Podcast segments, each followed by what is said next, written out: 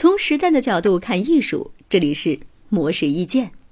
葛剑雄是教育部社会科学委员会委员，复旦大学中国历史地理研究所研究中心主任。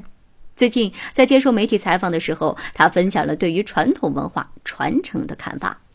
葛剑雄认为，传承应当分为两个方面，即代表保存的传和代表学习研究的承。一方面，文化的保存不需要去考虑先进或落后、进步或保守，因为这些文化都是人类曾经活动的反应，即使是消极的、腐朽的，也可以留给后人加以警醒。比如奥斯维辛集中营，现在被列入世界非物质文化遗产，正是因为它反映了人性最极端的恶。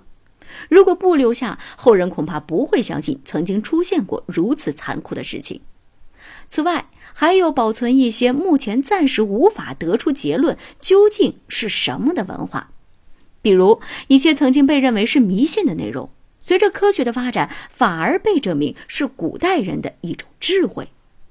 需要注意的是，人的智慧并不一定随着人类社会的发展而进步，有时候古代某一阶段某些人思想达到的高度，是后人皆无法达到的。所以，这就更需要完全保存。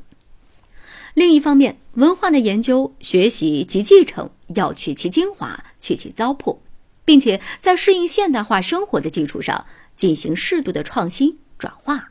比如，针对前几年很多孩子都在学《三字经》《弟子规》的现象，葛剑雄就认为这些书籍已经不值得继承了。现在的人们完全可以编写出更好的内容，而且里面确实。有很多糟粕，